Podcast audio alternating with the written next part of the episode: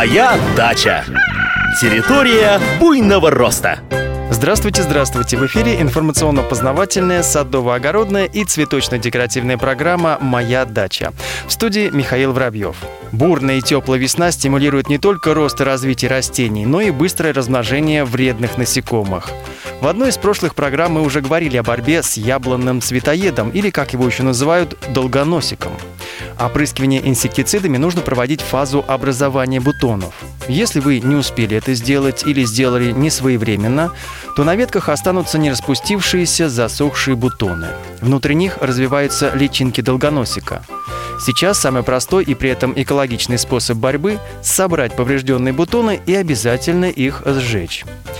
Следующая неприятная неожиданность может поджидать в посадках малины. Вы, наверное, обращали внимание, что иногда верхушки молодых побегов вдруг паникают и впоследствии засыхают. Это хозяйничает малинная стеблевая муха. Аккуратно отломите увядшую верхушку побега, и там вы увидите личинку этой самой мухи, которая выедает сердцевину. Конечно, впоследствии побег восстановится из нижних почек, но на это будет потрачено драгоценное летнее время и питательные вещества растения. Чтобы отпугнуть вредителя, обработайте инсектицидом молодые побеги малины, когда они достигнут высоты 10-15 см. Препарат можно использовать достаточно сильный, например, фуфанон или кинмикс. Впрочем, самое главное даже не препарат, а нужная фаза развития побегов. Если муха уже отложила в них яйца, то ядохимикаты, к сожалению, не помогут. Те же препараты можно использовать и против калинового листоеда, коварного вредителя, который может уничтожить практически все листья на кустах. В этом случае речь уже будет идти не об урожае, а о простом выживании растения.